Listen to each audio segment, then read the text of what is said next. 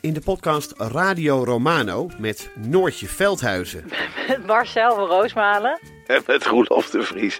brengen we alle drie elke week een zogenaamde signalering mee. Wat heb jij nou weer bij je? En aan het eind bepalen we wie de winnaar van de week is. Echt een angstcultuur Lege huls die je er bent? Ja, dat gaat eigenlijk altijd onvriendelijk. Luister nu naar Radio Romano bij Podimo. Via podimo.nl slash Radio Romano luister je 30 dagen gratis. We leven in een wereld vol problemen. Het milieu gaat kapot. Burgers radicaliseren aan de lopende band. Poetin is een dictator, Biden is dement, Trump is een crimineel. En de tuin van Huberto Tan schijnt een zootje te zijn. Dus dit is het moment voor twee comedians, Vera van Zelm en Sander van op Zeeland, om de wereld te veranderen. Alles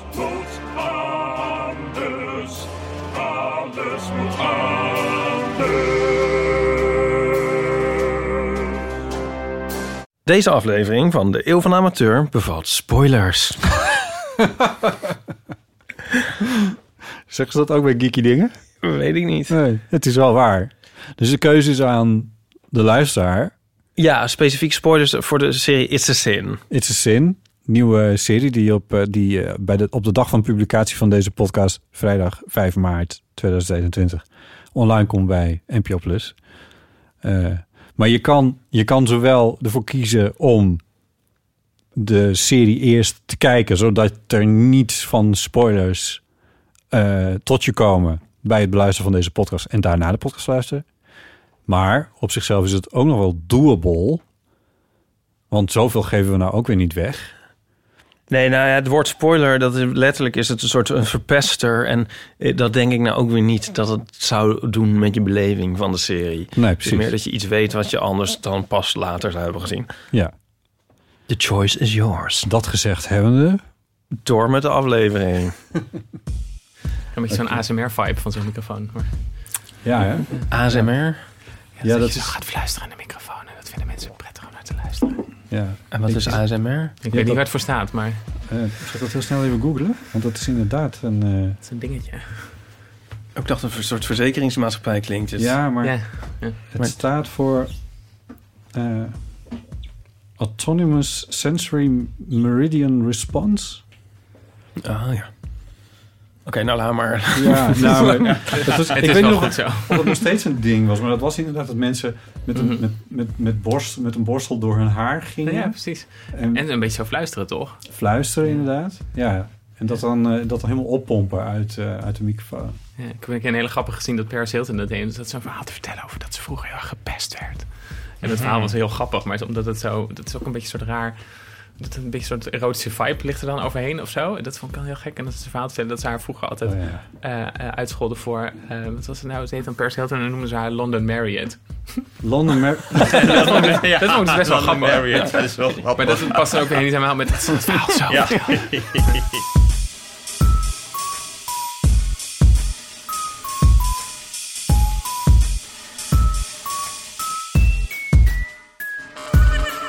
Welkom bij Deel van de Amateur, aflevering 178. Deze keer met Ibe Driessen natuurlijk. Hardo. En ook de gast is eh Bertus Tempert. Welkom. Dankjewel. En eh, Sander van Oorsprong. Yes, hi. Jullie zijn beide van eh, de HIV-vereniging. Eh, kunnen jullie iets meer over jezelf vertellen? Ja, eh, dat kan. Ik ben Bertus. Ik ben de voorzitter van de HIV-vereniging. Sinds 2016 zit ik in het bestuur. En een jaar later werd ik voorzitter. Het grappige is dat ik samen met Sander tegelijkertijd gekozen werd in het bestuur. Ik ben eh, 57 jaar. Ik loop al heel erg lang mee in het HIV-veld. Ik ben ehm, in 1987 begonnen als buddy om homomannen met, met aids te begeleiden. En ik ben eigenlijk mijn hele professionele als ook mijn eh, eh, vrijwillige werkleven ben ik werkzaam in het HIV-veld. Ja. En ik heb zelf HIV, ik weet het sinds 2002.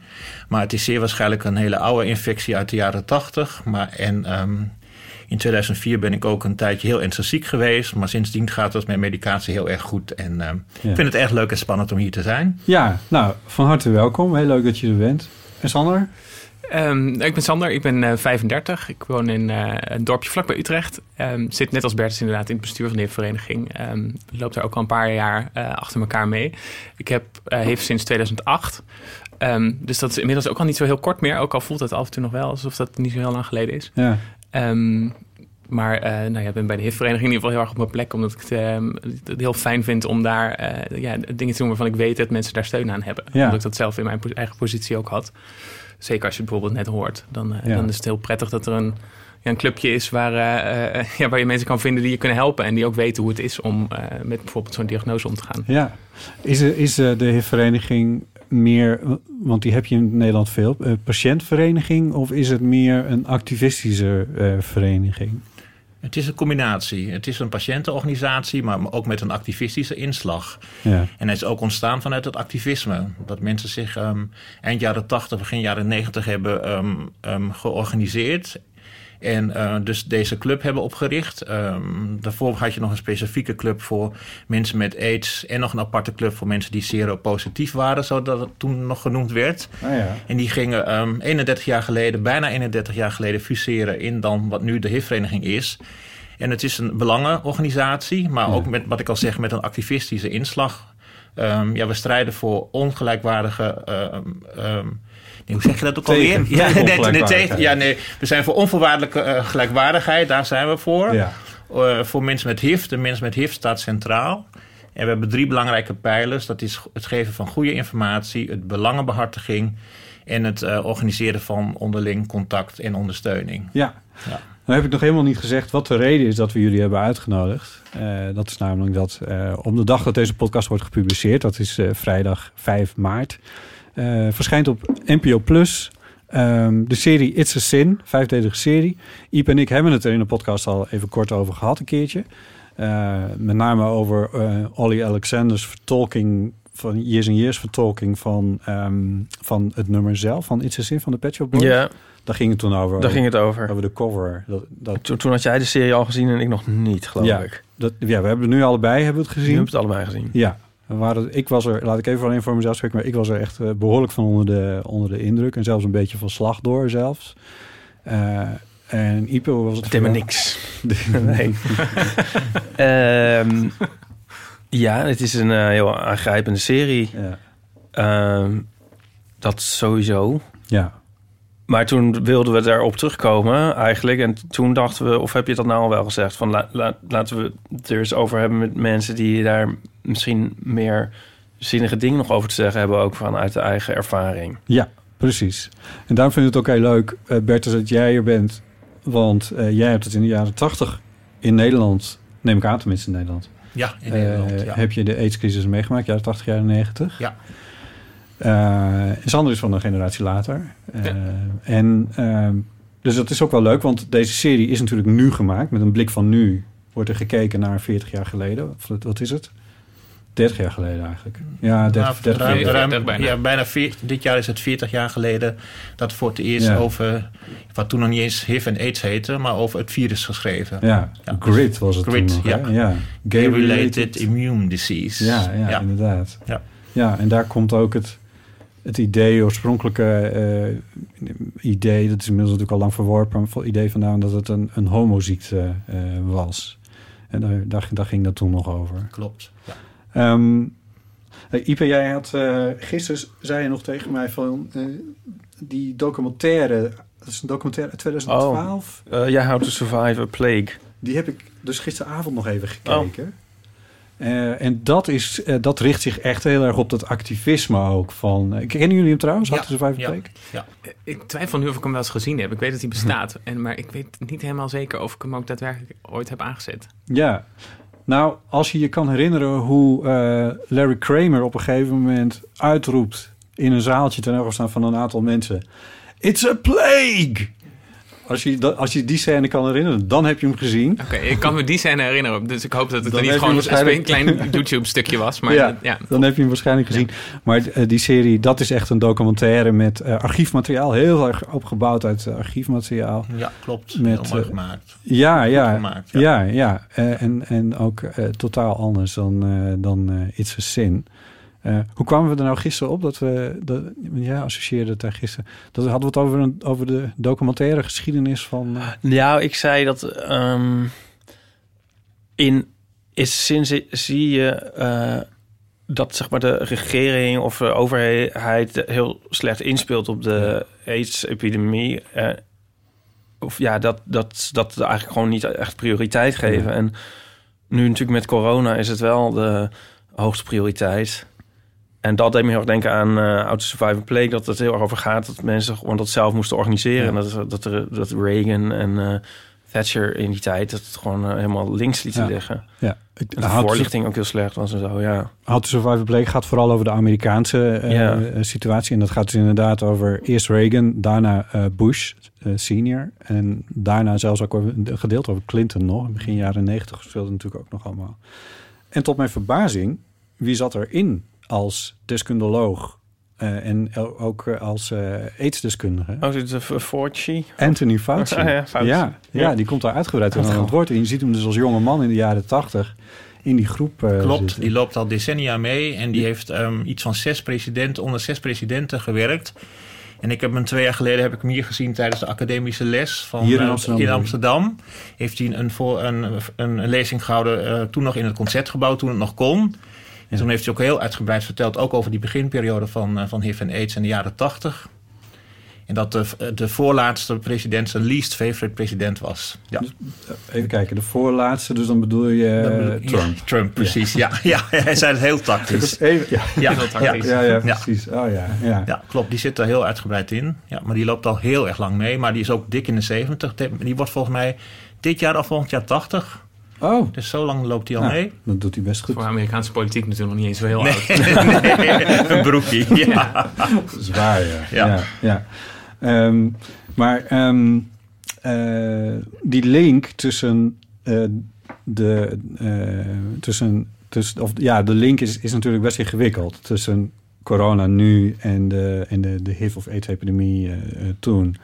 Eh, hoe zouden jullie die beschrijven? Is die er voor jullie? Wat, op welke vlakken is, is, is die connectie daar? Nou, vol- volgens mij zit er een, een deel wel overlap in met ehm, het, het deel van de aidscrisis... wat ik dus niet heb meegemaakt, omdat ik er voor een deel nog gewoon nog niet was. Ehm, dat zit er bijvoorbeeld in dat je natuurlijk... ehm, je, je deinst nu terug van mensen als, als ze te dichtbij komen. En dat zag je bijvoorbeeld dus in It's a Sin... en ook een heleboel andere eh, films en series zie je dat ook heel erg. Dat eh, mensen gewoon bang zijn voor, of bang worden voor elkaar. En dat, Ja. dat die, die angst om te dichtbij te komen... of om handen te geven of om hetzelfde kopje te gebruiken... Ehm, dat, dat past ook heel erg bij ehm, eh, corona nu. Ehm, maar het past ook heel erg bij, bij eh, aids in de jaren tachtig. Ja. Sterker nog, de gedachte dat je niet uit hetzelfde kopje kan drinken... die is denk ik nog steeds niet helemaal met de grond gelijk gemaakt. Nee. Gek genoeg. Maar daar zit voor mijn gevoel wel een hele grote overlap in.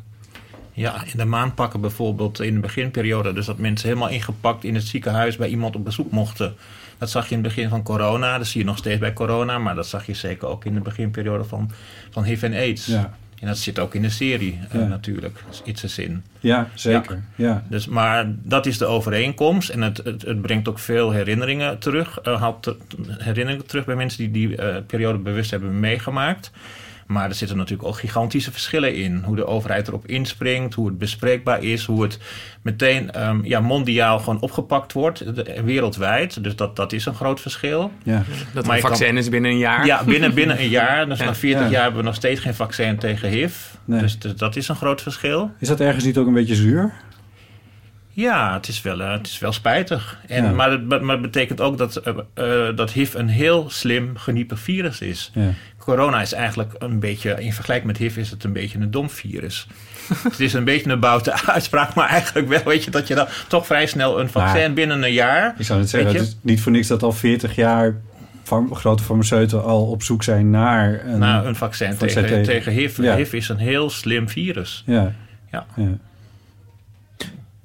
Misschien moet je nog even de weten, lu- luisteraars hebben de serie natuurlijk nog niet gezien. Nee, dus daar kunnen we even iets over vertellen. Ja. Wil, wil jij dat doen? Zal ik dat doen? Ja, doe jij maar, was ik Ja. heb de deel van ja, ja. Nou, ik heb ook even wat opgeschreven, want ik, ik ehm, eh, dacht ik wilde eventjes wat, wat paraat hebben. Ehm, maar het is een serie die is geschreven door Russell T. Davies. Eh, dat is een naam die, die, die wij wel kennen als, eh, als homo's, denk ik. Zeker, ja. Ik was een groot fan van Queer as Folk. Dat vond ik zo te gek. De Britse Chris Folk, die is door hem geschreven. Eh Doctor Who is hij ook een grote naam in, eh, trouwens. Heeft hij ook eh, aangewerkt. Maar Eh Queer as Folk, eh, daar heeft hij wel echt een naam mee gemaakt binnen de, eh, de community, zo gezegd. En dit is een serie die heeft hij gemaakt voor Channel 4. Ehm, en dat is een Britse televisiebedrijf. maar die hadden, voordat hij het daar kwijt kon, had hij het al bij BBC geprobeerd en bij ITV ook al. En die hebben het allebei afgewezen, eh It's a Sin. En nu is het, ja, het is nu zelfs al een, wordt al een hit genoemd, de grootste hit die eh, Channel 4 ooit heeft eh, gehad. Zeg misschien ook iets over wat ze tot nu toe hadden, dat weet ik niet precies. Maar eh, het is in ieder geval een vijfdelige serie.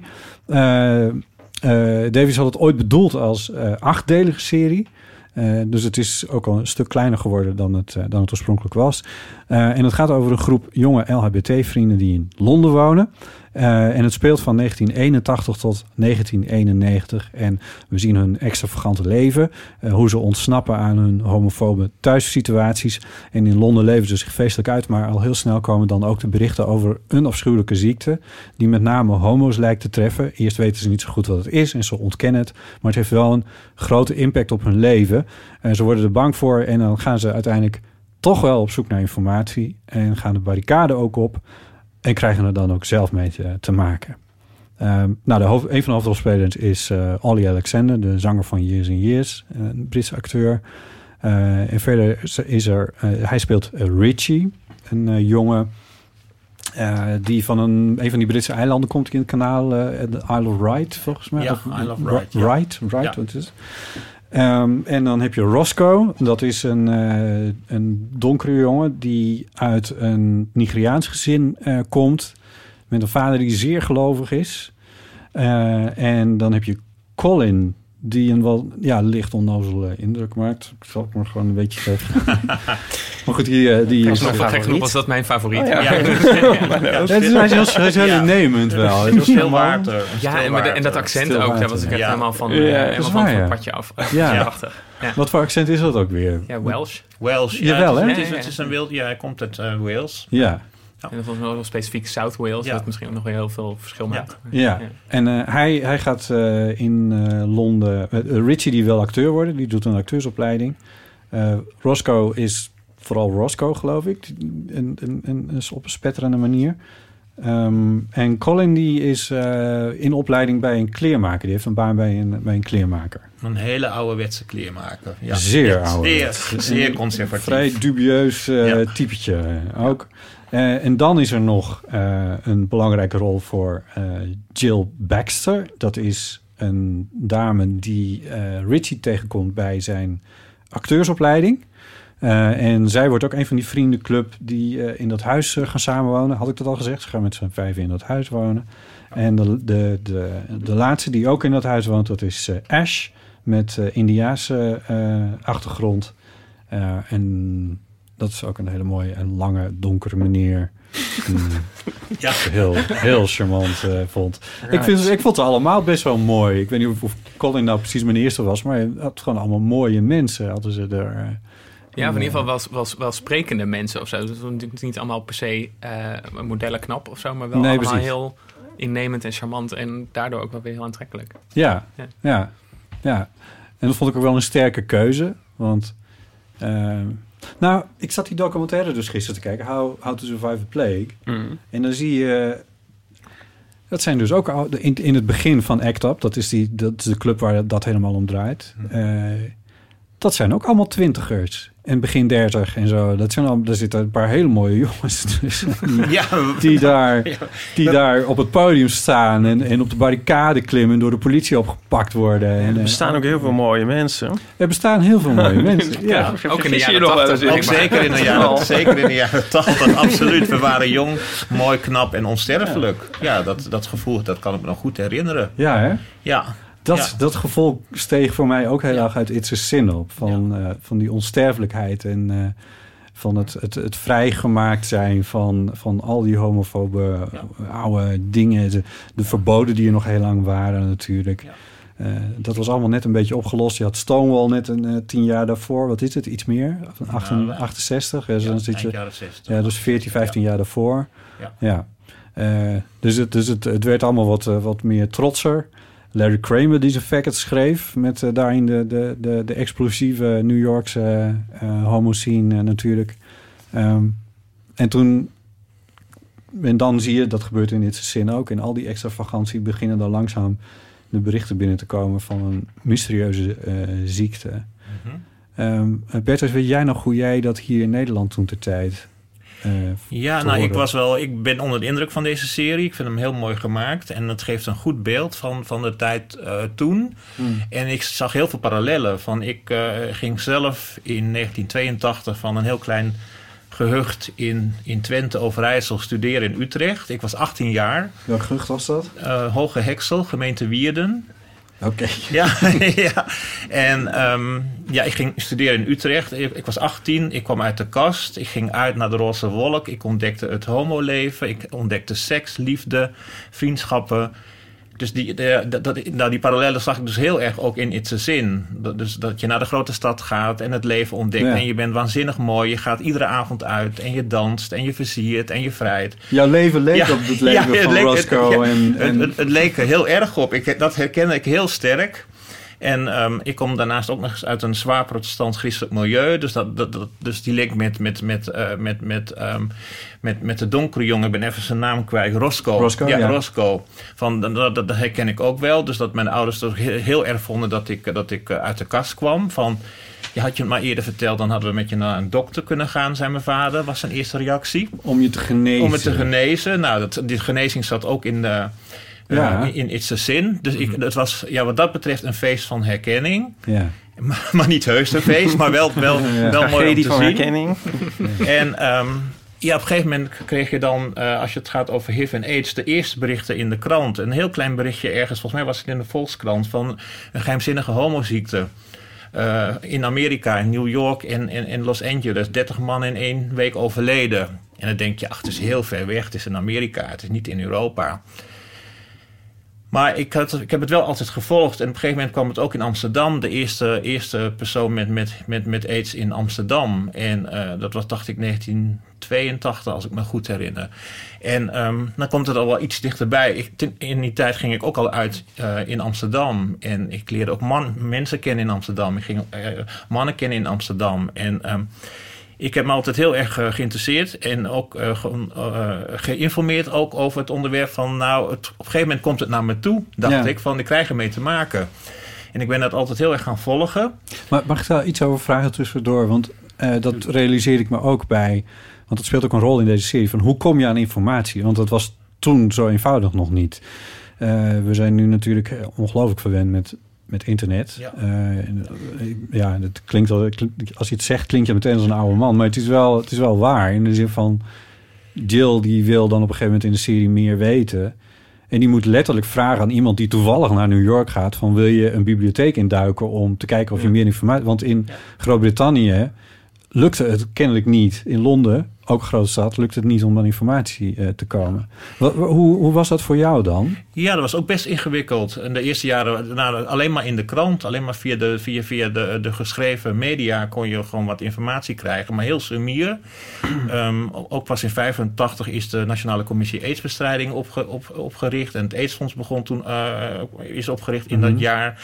En toen kreeg je langzamerhand wat meer informatie en ook vanuit de overheid dan de eerste folder, maar met heel sumiere informatie. En ja, en tegelijkertijd was dat ook een beetje van, nou dan komt het toch nog niet te dichtbij, want eh, het, het is nog heel weinig over bekend. En ehm, dus je weet niet hoe je kunt krijgen. Was, was nog niet heel erg duidelijk van wat je er tegen kon doen. Was nog niet heel erg duidelijk van. Dat werd wel gezegd van. Nou, ehm, ja, je mag niet neuken. Kontneuken werd afgeraden. Dat was ook al vrij snel een van de boodschappen. Ik kan me nog heel goed een poster herinneren met een foto van, eh, gemaakt door eh, Robert Mapplethorpe van hele mooie zwarte billen. En dan stond op exit only. Dus nou ja, ja dus dat kan je gewoon nu niet meer voorstellen. Dus dat je die, eh, dat je, ja, dat, dat, dat op die manier ehm, ehm, informatie gegeven werd. En, ehm, en ik heb toen gedacht van, ja, ik ga niet wachten totdat het naar me toe komt. Ik ga er zelf naartoe. En toen heb ik me aangebeld bij de Schorenstichting om buddy te worden. Want daar had ik wel over gelezen. Ik kende ook iemand uit het uitgangsleven die al buddy was. Ik kende iemand die werkte bij de Schorenstichting. Dat is een gezondheidscentrum voor homoseksuele mannen en lesbische vrouwen. En die zijn ook in 85 een buddyproject begonnen om mensen met HIV en AIDS te ondersteunen. Hoe oud was je toen? 23. Ja. Maar zoals je het nu vertelt, klinkt het bijna alsof je meer nieuwsgierig was dan dat je bang was. Ja, dat klopt wel. Ik was niet zozeer bang, wel nieuwsgierig en geïnteresseerd en heel erg benieuwd van wat is het. En ik heb altijd wel een soort, ehm, ja, hoe zeg je dat, drive gehad voor ehm, mensen in moeilijke posities. Mensen die het lastig hebben, mensen in de verdomhoek. Dus dat ik me daarvoor wil inzetten. Dus op de barricade voor mensen die het minder hebben. Dus dat was ook een beetje mijn, ja, mijn sociale kant, om het maar zo te zeggen. Van eh, altruïstische kanten. Ja. Dat ik dacht van, nou, ik wil daar iets mee. Ja. En ehm, ja, ik was de één na jongste buddy toen de tijd 23 en ehm, een training gedaan. En, ehm, en dan via de Schorenstichting en het AIDS-fonds en de NCAB kreeg je langzamerhand wel wat meer informatie. Maar er werden ook eh, landelijke tv-acties en eh, programma's eh, gehouden over HIV en AIDS, net als nu met, met corona. Dus de, de, dus de facts en eh, de, de, en de feiten en de fabels over, over HIV en AIDS, nou, hebben, hebben we toen de tijd ook gehad. Ja, wat, wat voor programma's waren dat dan? Ja, een beetje hetzelfde van nou, wat is het en, en eh, hoe kan je het krijgen, wat kan je er tegen doen. En er was nog heel veel onduidelijk. Ja. En dat wa- was toch een beetje omgeven met, ja, met, met, met, met, heel veel. ehm, ja, dat het, dat het, het, het, het waren hele zware programma's. Zo van, Ja. nou, ehm, en, ehm, ja, want het kwam natuurlijk nog eens een keertje bij dat het, dat het ook meteen over, over homoseksualiteit en met name ook over homoseks ging. mhm. Wat ook niet per se iets is waar mensen heel eenvoudig over praten op de nationale televisie in 1985. Nee, nee, dat klopt. Ja, nu ook dat klopt. steeds. Dat, dat, dat Nee, is niet echt van nee. het, nee. Nee, dat waren, nou, dat, voor mij waren dat ongemakkelijke programma's. Ja, van, Om naar te eh, kijken ook. Ja. Ja, ja, toch ook wel om naar te kijken. Maar je kreeg wel wat informatie. Maar ja, ook wel heel wat veel te maken met homofobie. Van, eh, ja, het, het ook, nou, de eerste jaren toch een soort homoziekte.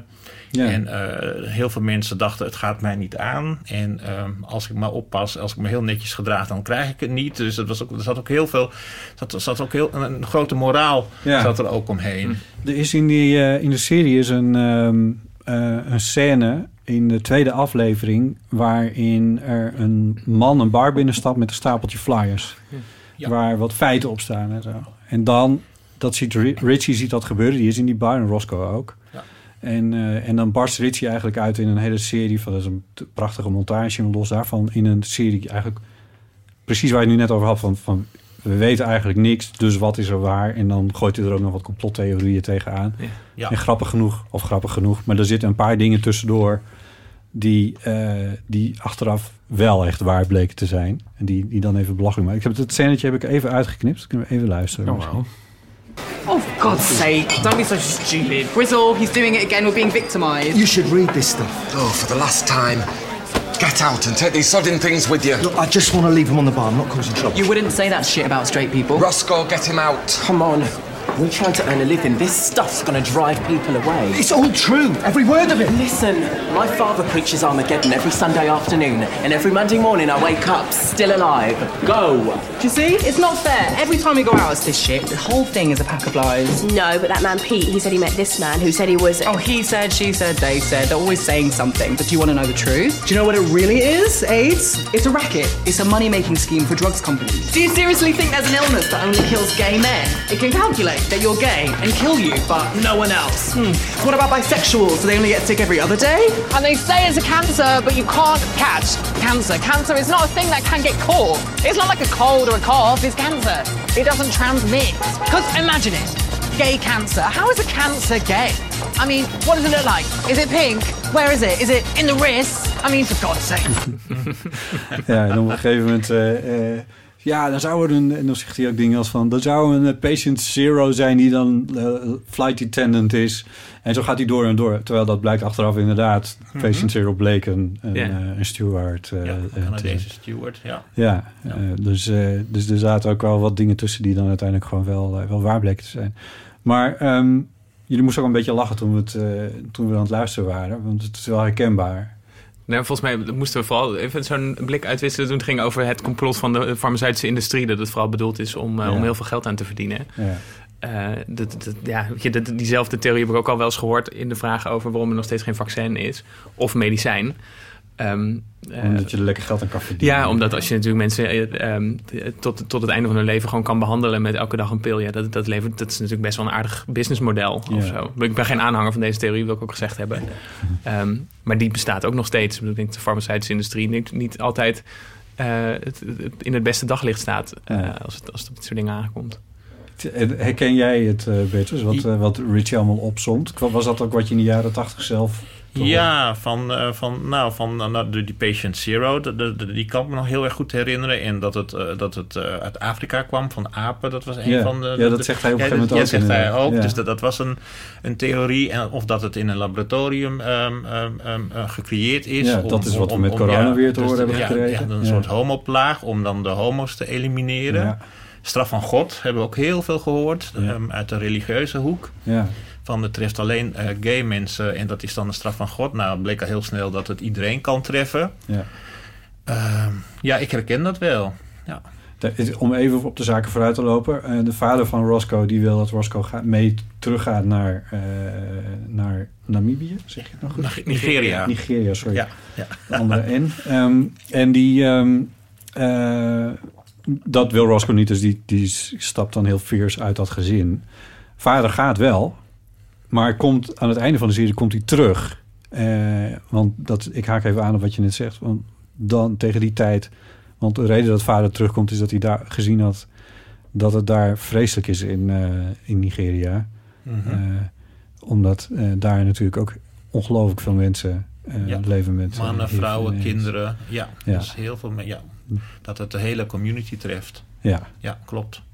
Ik kan me ook wel herinneren, ehm, uit die tijd, op een gegeven moment was, bestond ik toen ook, ehm, dat eh, die angst ook wel toenam volgens mij. O- eh, dus dat het eerste was het soort ver van mijn bedshow.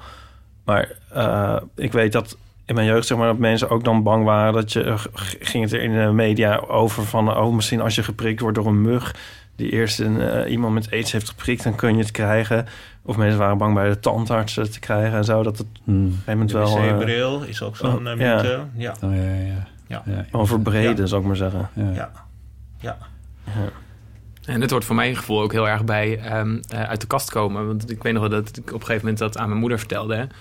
En ik weet niet of het het allereerste ding was wat ze zei, maar ik weet in ieder geval wel dat ze heel ehm, snel daar wel iets over heeft gezegd. Van, nou ja, niet met het allerbestraffendste vingertje van zorg dat je geen aids krijgt, maar we hebben het, dat was wel gelijk het onderwerp waar we het over moesten hebben. Ja. En hier heb jij ook wel eens iets over gezegd, toch, Ipe? Ja, nou, ik had dat zelf ook. Dat had ik al een beetje geïnternaliseerd, zeg maar. Ehm, ja, Ja. maar dat klopt, ja. Ja, en Ja. ik weet het ook nog van toen ik dus uit de kast kwam en, en, en het, ge- het gevoel had van nou ja, dit, dit, dit is wel wie ik ben. Of zo. Dat, dat, dat, dat er wel onlosmakelijk mee verbonden is. In ieder geval het, het risico of dat, dat gevaar wat op de loer ligt of zo. Ik ben er ook wel Ja. altijd vrij angstig voor geweest. Ja. ja, dat herken ik ook wel, ja. Ja, want ik ben... eh, ik, ja, ik kreeg zeg maar de, seksuele voorlichting in, in, eh, in begin jaren... halverwege jaren negentig, zoiets ongeveer. En dan werd dat dus wel... Dat werd wel duidelijk gemaakt dat je dus van homoseks... dat je daar heel erg mee moest uitkijken... en dat je daar eigenlijk gewoon dood aan ging. Want dat Mhm. was... Het was toen gewoon nog een, een, eh, een doodsvonnis eh, in die tijd. Niet noodzakelijkerwijs, maar dat weten we in hindsight. Dat wisten we in 1995 natuurlijk nog niet. Ehm, maar zo, ja, zo is dat er bij mij ook wel ingeramd. En dat is, wel, dat is ook wel gepaard gegaan met, eh, met redelijk wat, wat angst op dat gebied, ja. ja. Ja. Nou, toen de tijd was het zeker wel een doodsvonnis als je HIV kreeg. Voor de meeste mensen. Ja. Ja. Die, die Peter Stanley, die in How, to, How to Survive a Plague... Die, eh, die zit, die, dat, een van de knappe jongens uit die, eh, uit die documentaire. Ja. Die, eh, die zegt op een gegeven moment... Wordt hij, wordt hij op de man af door een, eh, door een televisieinterviewer... wordt hij gevraagd van... eh, denk je eigenlijk dat jij dit nog gaat meemaken? Dat er een eh, medicijn komt? Want daar zijn ze de hele tijd Mhm. mee bezig... om het met die medicijn uit te zoeken. En te zeggen van nee, nee, dat ga ik niet meer meemaken. Nou, En, hij, eh, hij liep twee jaar geleden mee in de Positive Flame Tour Ja. tijdens eh, de internationale Ja. AIDS-conferentie Ik in heb hem Amsterdam. gisteren op, eh, op Ja. Instagram toegevoegd. Ja. Dus dat was, Ja. eh, ja. Hoe cool is dat? Ja, Alive and Kicking, ja. Ja, want hij was Ja. wel een van degenen die toen, die, eh, toen ze die cocktail ontdekten... Mhm. Hij was erbij dat dat gepresenteerd was. En hij zei, we gingen, we gingen met ons clubje naar huis. En we hadden de basisingrediënten voor die cocktail... die hadden we allemaal in huis. Mhm. Vanaf toen zijn wij die cocktail gaan nemen zoals het op die spreadsheet of wat was het in die tijd werd gepresenteerd. En zij binnen 30 jaar was, waren we aan die, binnen 30 dagen eh, waren we undetectable. Ja. eh, zoals het Mhm. heet. Ja. Bizar. Ja. Ja, het- die documentaire is echt een aanrader. Hij staat gewoon ergens op YouTube ook wel te zien. Dus eh, wie dat wil zien, dat is ook wel... Maar goed, we waaien weer een beetje af van, eh, van It's a Sin. Want Ja, hoe, hoe heb jij de serie bekeken? Ehm, nou, met veel plezier al was het maar vanwege de soundtrack die ik dus echt.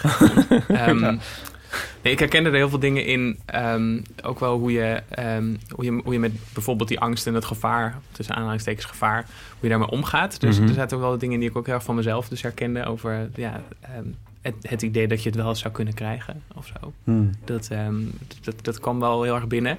En wat ik er heel mooi aan vind, en dat is dat ik ben sowieso altijd een beetje een zakker voor ehm, soort activisme en collectief eh, opstaan voor belangen in films. Er zijn, zijn een aantal Britse films die daar echt enorm, ehm, die me altijd enorm in mijn hart raken. Pride is er bijvoorbeeld ook zo een. Ja. Ehm, nou, in zijn algemeenheid was Groot-Brittannië wel een goede voedingsbodem voor activisme. Zeker, zeker. Ja, bij, bij Pride bijvoorbeeld, als aan, aan het eind dan al die busladingen met mijn werkers dan zo bij elkaar komen om dan Ja. de Pride te openen. En daar dan, als ik het vertel, heb ik al kippenvel. En als ik het zie, dan moet ik dus echt genadeloos en onbeduidelijk janken. Maar dat had ik dus met It's a Sin ook in de scène dat ze op een gegeven moment gaan demonstreren. En die, eh, bijna die hele vriendengroep is erbij. Eh, op eentje na Richie, want die heeft, eh, die, die- had iets anders. Ja. Ehm, maar op het allerlaatste moment is hij dan toch nou, weer kipvel. En dus toen ik het zag, moest ik ook helemaal, nou, lag ik er helemaal af. Ja. Ehm, en dat is wel een beetje wat, wat, ja, wat het met me deed. Ik vond het een enorme eh, rollercoaster aan emoties. En, en eigenlijk allemaal ehm, positief in de zin van... ik was er niet naar van, maar het was wel allemaal zo intens... dat, ik, eh, eh, dat het me echt wel wat gedaan heeft. Ja. Wat, wat maakt het voor jou dan intens? Want je beschrijft al van dat, dat gevoel van eh, samenhorigheid in zo'n activistische groep. Maar wat was dat nog meer dan? Nou, het, het is. ehm, de, alle, alle mensen die erin zitten, die zijn ongeveer. ehm, gok ik, want het werd volgens mij uit de serie niet helemaal duidelijk. Maar het zijn ongeveer zo oud als dat ik was toen ik te horen kreeg dat ik, ehm, dat ik HIV heb. En toen was ik 23. Wat, eh, Dat best- klopt wel ongeveer, denk ik. Ja, wat ehm, ook weer in hindsight heel jong is. Ik vond mezelf toen natuurlijk extreem volwassen en, en, en wel klaar met, met opgroeien. Maar 23 is natuurlijk, stelt natuurlijk niks voor. Ja. En om dan zo te zien hoe, eh, hoe zij daar eigenlijk allemaal op een andere manier mee omgaan. Die allemaal een soort. Eh, die allemaal wel een element in zich hebben van hoe ik er ook mee omging. Hmm. ehm, Zo'n diagnose krijgen doet ook superveel met je. Dus er komt, er komt ehm, een soort, soort doodsangst komt er voorbij. Er komt een soort zorgen over de toekomst. Er komen vragen over... eh, ga ik ooit nog een partner vinden? Ehm, eh, gaan mensen het aan me zien? Zouden mensen me ooit nog weer een hand durven geven? Ehm, maar ook dat activisme, wat, wat bijvoorbeeld eh, Jill heel erg heeft. Mhm. Dat zat er ook heel erg in. En bij mij ook. Van, ik, moet, ik moet iets doen. En ik, moet, ik heb me een half jaar daarna of zo bij de vereniging aangemeld als vrijwilliger. Ehm, en ik vond dat eigenlijk heel tof aan de serie. Dus dat, dat alle manieren om ermee om te kunnen Ja. gaan... ehm, variërend van het allerergste, dus, dus de angst voor... Nou ja, nu is het allemaal afgelopen, tot aan... eh, we staan op en we, en, en we eisen eh, eh, Ja. dat er nou, medicijnen komen... en dat er goed voor ons gezorgd wordt. En alles daartussenin. Er zit voor iedereen denk ik wat bij. En voor mij herkende ik me zo'n beetje in het hele spectrum. Ja. En dat vond ik dat, dat is te gek om naar te kijken. Nou, dat is eh stroot in dat opzicht met wat ik de- over heb gelezen dat Davies ermee gedaan heeft. Hij zei, van, hij zei over deze serie van ik heb nog nooit iets geschreven waar ik zoveel research voor heb gedaan. Mhm. Dus in dat opzicht. Is dat ook voor het eerst eigenlijk in een serie? Of zijn er andere... ehm, zeg maar, als het gaat over HIV en eh, AIDS in, ehm, ehm, in, in film en tv en zo... Heb je, heb je vaker zoiets gezien? Of is het, is het baanbrekend? Nou, het, het, god, baanbrekend vind ik, vind, ik ook, vind ik ook wel weer zo'n woord. Ehm, ik heb ook Angels in America wel eens gezien. Dit is zo'n miniserie die ook zes uur achter elkaar of zo duurt. Ja. Ja. Ehm, die natuurlijk heel kunstzinnig ook is of zo. En Ja. die, daar heb ik denk ik ook wel om gehuild. Maar dat, dat was niet... ehm, om nog maar zo'n suf woord te gebruiken... dat was niet super relatable of Nee. zo. En dat was dit natuurlijk wel. Want iedereen is in begin twintig... heeft een groep vrienden en, en rommelt maar wat aan. Soms letterlijk en soms figuurlijk. Ehm, en dat vond ik... Dat, in die zin sprak het me meer aan... dan heel Mhm. veel andere dingen die ik heb gezien. Want... ehm, om nog maar even in het midden te laten of ik hem heb gezien, How to Survive a Plague. Ehm, eh, dat was Amerika en dat was weer een heel stuk verder en een heel andere wereld waar die ik ook niet echt heb meegemaakt. Dus Nee. in die zin eh, voelde ik me wel erg aangesproken. Ja. Ja. Of zo. Ja. Kwam jij zelf ook eigenlijk... eh, was jouw achtergrond ook... Kwam je ook uit een gelovige gezin of zoiets? Of was dat makkelijker voor jou? Of? Eh, ik, ik kwam niet uit een gelovig gezin. Ik ben wel ehm soort van katholiek opgevoed. En ik heb ook nog wel... Ik ben gedoopt en ik stond nog een tijd ingeschreven in de katholieke kerk. Daar heb ik dan zelf een einde aan gemaakt. Maar ik ben niet per se met de Bijbel opgegroeid. Nee. En ehm, uit de kast komen, daar is nog nooit het woordje God bij betrokken, zeg maar. Nee. Dus dat, dat viel mee. Ik heb fantastisch leuke ouders en een vast- fantastisch leuke familie. Dus dat, ehm, dat niet echt. Maar ik had tegelijkertijd wel het gevoel toen ik het huis uitging. Eh, ik ging vanuit, ik ben in Apeldoorn opgegroeid en ik ging in Zwolle studeren. Nou jongens, het valt allemaal reuze mee, maar ik, dat voelde toch als een soort, Ja. nu, nu ga ik de wereld in. of Ja, zo. En, eh, dat, ja. Nou ja, eh, met allemaal Amsterdammers aan tafel wordt er natuurlijk heel hard om gelachen, maar Nou, valt wel ehm, dat, voelde, dat voelde toch een in beetje zo. in Groningen gestudeerd, dus ik denk dat ik Ja. wel snap. Ja. Oké, goed. Ja, dat voelde toch een beetje zo als, als eh, nu, nu, gaat het, nu gaat mijn leven beginnen of nu gaat het echte leven beginnen. Maar tegelijk hebben wij dan denk ik eh, nooit ehm, de tijd voor HIV meegemaakt.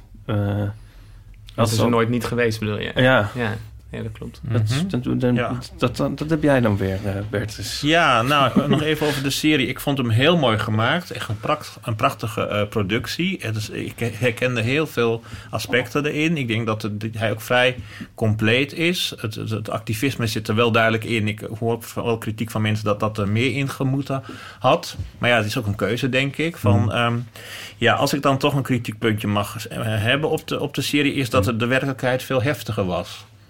En mensen met HIV in, de, in het laatste stadium... die zien er gewoon niet uit als een acteur... die een beetje ge- vermagerd in een bed ligt... en eh, slecht gesminkt is. En ehm, ja, dat, daar moet ik zelf soms een beetje om grinniken. Van, ehm, Ik kon ook wel heel goed in make-up zien zitten. ja, Dat- dat- dat- ja. dat is op zich wel weet je hoe je capotie zou komen? Dat is, blijkt heel moeilijk na te, na te maken, gewoon voor een film. Weet Ja. je? En de- gewoon, de, gewoon de, de vlekken gewoon in de huid. De, de, de paasrood-bruinige vlekken in de huid. Dat kan je bijna niet Ja. sminken. En als je weet hoe dat eruit ziet, dan, dan, ja, dan ja, dat, ja, dat, dat, dat haalt het niet bij de realiteit. En Die realiteit die heb jij wel gezien. ja, die heb ik heel duidelijk gezien. Ja. En eh, dus, eh, ja, dus ja, mensen zijn heel erg uitgemergeld, broodmager. Echt, dus, je moet denken aan beelden van mensen die bevrijd zijn uit de concentratiekampen. Hmm. eh, na de Tweede Wereldoorlog. Dus dat beeld. En, Ja. ehm, en dat van hele jonge mensen die heel snel heel ziek worden. Dus van begin twintigers en die binnen, binnen, binnen no time eh, veranderen in, in hele oude, uitgemergelde mannetjes Ja. of, eh, of wezens. En ehm, ja, dat is heel moeilijk te vangen in zo'n, in zo'n film. Ja. Dus, en, ehm, maar afgezien daarvan ja, was, ik erg onder de, was ik zeker onder de indruk. Ja. Absoluut heel mooi Ja. gemaakt. En in dat opzicht ook een eh, geschiedenis die het verdient om op deze manier ook nog te verteld te worden. Ja, zeker. Ik denk dat het heel goed is om eh, je de geschiedenis te blijven vertellen en verhalen over HIV en AIDS te blijven maken. In de juiste context. Dus dat je ook de context erbij bij, bij plaatst. Maar dit is wel waar we vandaan komen, begin jaren tachtig. De- En de- de, eh, wat, wat ook heel goed in de serie zit, is die ontzettende angst, onzekerheid, onwetendheid. eh, ook wel schuldschaamte. Zo van. ehm, ja, heb ik het aan mezelf te wijten? Eh, ehm, zegt ook iemand, ik ben geen slut, I'm not a slut. Dus ik krijg het dan misschien niet. Alleen, alleen slittenbakken krijgen het. Maar Mhm. ja, dat... ehm, weet je, de link ook met, met, met eh, net uit de kast komen... met, met eh, uit homofobe achtergronden komen... en dan toch de vrijheid willen ontde- on- ontdekt hebben. En ehm, een, een leuk... ehm, ja, eh, fantastisch leven te willen hebben. En dan komt dat klote virus. Dat, Ja. is- ja, dat zit gewoon wel heel goed in deze serie. En dan Richie, de, de, de hoofdpersoon, die ontkent het een hele tijd. En ja, ook dat is een realiteit. Ook dat gebeurde. Dat, hij, heeft, nou, hij is acteur, hij wil acteur worden. Hij denkt, ik ben jong, mooi, onsterfelijk. Dus ehm, ja, ik ga niet dood. Dus ehm, dat zegt hij ook dan in, op een gegeven moment van... ik ga niet dood, dus ik ga je wat vertellen. Ik ga niet dood. Ja. natuurlijk gaat hij dood. Maar eh, ja, tegen de klippen op... En ehm, ja, het was ook wel de, de tijd van dansen op de vulkaan. Dus dat je weet van... ehm, ehm, ja, dat, dat, dat mensen nog maar heel kort te leven hebben... en dan toch nog iets uit het leven willen halen. En dat zat ook wel aardig in deze, in, in deze, in deze serie. Ja. ja. En waar ik zelf heel erg aan- moest denken is... er, zijn, er zijn de scènes in het ziekenhuis... Mhm. Ja, in Amsterdam had je ook eh, in het AMC de AIDS-afdeling. Dat was eh, F6 ehm, eh, Noord. En dat was een hele afdeling nog waar mensen met, met, met HIV en AIDS lagen. En de, de naam van de afdeling weet je nog Die weet ik nog, ja. ja. Ging daar dan ook de deur op slot? Nee, daar ging de deur niet op slot. Nee, dat, ging, nee, nee, dat heb ik niet meegemaakt. Nee. Dat zit wel in de serie, hè? Ja. Dus- Ja, ja, in de serie zit het wel. En, Ja. en ik heb schrok ook daar dus erg van. Ik heb nooit heb geweten dat dat zo Ja. was. En misschien was dat dus ook heel erg een Brits ding of zo. Ja. Maar ik mij Dat was ook een business. Dat was een, eh, een, een, een act waar ik even de naam precies van vergeten ben. Maar die, eh, die, die zorgde ervoor dat dat... Daarom Ja. wordt Thatcher op een gegeven moment Ja. ook zo in de zijk genomen. Die, Ja, ja, precies. Maar, dat, maar dat- ik kan me ook voorstellen dat we dat dan misschien in Nederland ook wel hadden gedaan. Of Nee, dat kan ik niet maar- herinneren. Wel dat mensen in isolatie gelegd werden omdat ze zo ziek waren. En ook dat mensen, wat ik al eerder zei, die maandpakken aan moesten ter bescherming van de, van de, van de, van, van de patiënt, van de zieke persoon omdat die zo ziek waren, dus met ieder, ieder virusje of bacterie kon dodelijk zijn. Dus ja, dat, dat, ja die, dat, die tijd heb ik... eh, Maar die dat- waren dus eigenlijk andersom, waren andersom bedoeld. Die waren niet bedoeld om jezelf om zo te beschermen, maar te om- beschermen ja. tegen de zieke persoon, maar andersom. Ja, ja. nee, ja. ja. Ja. En, ehm, en eh, ook wel de, de, de, de, de, tijd van solidariteit en voor elkaar zorgen. Want ik vond het vaak heel stil op die afdeling. Dus, en dan liep je langs naar, naar iemand toe en dan zag je gewoon dat de deur op een kier stond. En dan zag je gewoon mensen afscheid nemen, mensen heel ziek zijn. En, ehm, ja, daar heerste gewoon een hele soort serene eh, stilte. En... ehm, ja, dat, dat zit ook in de serie. Maar ook mensen, buddies die langskomen, families die langskomen met, die langskomen met eten. En dat je elkaar ondersteunt. Dus dat, dat, dat, dat, ja, dat herken ik nog wel van de tijd in, eh, in Amsterdam. Uit, de Ik uit, probeer me uit- voorstellen dat jij dan 24 bent, of 23, 24, dat je daar dan naartoe gaat en, en daar die uitgemergelde personen met, met, met afschuwelijk zieke personen, Ja. met eigenlijk, ja, dat komt niet meer goed. Ja, dat was he- heel heftig. En ehm, ik heb achteraf me ook wel eens afgevraagd... hoe heb ik dat gewoon eh, overleefd en doorgemaakt? Dat Ja. weet ik eigenlijk niet zo goed. Ook, ehm, ja, ik had ook zoiets van... er is geen tijd te verliezen. Je moet gewoon nu mensen ondersteunen. Je moet nu bij iemand zitten. eh want eigenlijk kon je helemaal niet zoveel doen. Want mensen werden zo snel ziek en overleden ook zo snel. Ehm, nou, in de serie zit ook eh, dat mensen dement worden. Van, nou, ik heb ook twee jongens begeleid die allebei dement en blind werden. En dat de een ook zei van, nou, met blindheid kan ik nog wel le- leven. Maar ik ben bang dat ik gek word, Bertus. En eh, dat is, ja, daar kan ik niet mee leven. En ehm, ja, hoe heb ik dat eh, gedaan? Eigenlijk, ja, je, je gaat door. En ehm, je hebt natuurlijk ook begeleiding. Je, je, je bent een onderdeel van zo'n heel buddy-project. En dan heb je twee, één, eens à twee keer per maand heb je dan intervisie of ehm, supervisie. En dan vertel je over wat je meemaakt. En dan huil je eens met elkaar. En dan sla je een arm om elkaar schouders. En dan ga je door. Je krijgt wel professionele ondersteuning daarbij. Maar de momenten zelf... ehm, Dus hoeveel mensen heb jij zo begeleid? ik heb eh, in vijf jaar tijd vier mannen begeleid. Ja. Ja. En begeleiden, dat betekende dan ook tot er wekelijks, eh, wekelijks soms twee keer per week op bezoek gaan. Ja. En dat ligt ook aan... De eerste twee die, ja, die werden allebei heel snel ziek. En ehm, heel ernstig ziek ook. Eh, Jim, die heb ik denk ik maar een paar maanden begeleid. Dat was een Amerikaanse jongen die naar Amsterdam kwam voor zijn zangcarrière. En ehm, eind twintig. En op een gegeven moment kom ik eh, in het ziekenhuis. Zitten zijn ouders daar aan het ziekbed. En die hebben op zo'n moment gehoord dat hij en homo was en aids had. En dat waren mensen echt uit de Midwest. Hele aardige, liefdevolle, eh, eenvoudige mensen, om het maar zo te zeggen. Maar, Zo'n moment zit ook ja, in- in, En die zitten ook in de serie. Ja. Ja. Ja. En ehm, ja, die, eh, Jim werd heel snel heel erg ziek en blind en dement. En ehm, Jeetje. Ja, dat was best heel heftig. En dat zijn dan jongens die ja, zo rond de 30, eind 20, begin 30 zijn. En ehm, daarna heb ik Timo en eh, ben ik ruim twee jaar buddy van geweest. En eh, een, een vrij extravagante kapper en ook danser. Een, een, een, een, een, een ehm, amateur rock'n'roll danser. ja, echt een hele, hele leuke vent. En, ehm, maar die werd op een gegeven moment ook eh, blind. En ik ben met hem naar het ziekenhuis geweest. En toen de tijd, dat was dan het cytomegalovirus. Dat kan je blind van worden. En dan werd dan rechtstreeks in het pupil of in, in de iris werd dan een medicijn gespoten. En dat durfde, niemand durfde daarmee naar binnen. Maar ik, ja, stoer, of stoer weet ik eigenlijk helemaal niet. Maar ik ging mee naar binnen en ik hield zijn hand vast. En ehm, ja, en, dat, en dat, dat, eh, dat rekte een klein beetje. Weet je, dat vertraagde het, het proces van blindheid een klein beetje. Maar echt he- helpen deed het natuurlijk niet. En ehm, hij was altijd heel erg actief en eh, sportief. En op een gegeven moment was hij blind. En ehm, nou, hebben ik kan me nog herinneren dat, dat we rondjes Vondelpark gingen doen. En dan bond hij een touw om mijn middel. En dan moest ik voorop lopen en hij achter, achter me aanlopen. En nou, ik, ik loop een beetje scheef. Ik heb iets aan mijn voet. Dus het was eigenlijk een beetje de lamme leidt de blinde. Dus je, je hebt ook best hele leuke of wel bijzondere eh, situaties die je dan samen meemaakt. En ehm, ja, hoe heb je dat eh, allemaal gedaan? Ja, je je deed het eigenlijk. Zonder daar al te veel bij na te denken.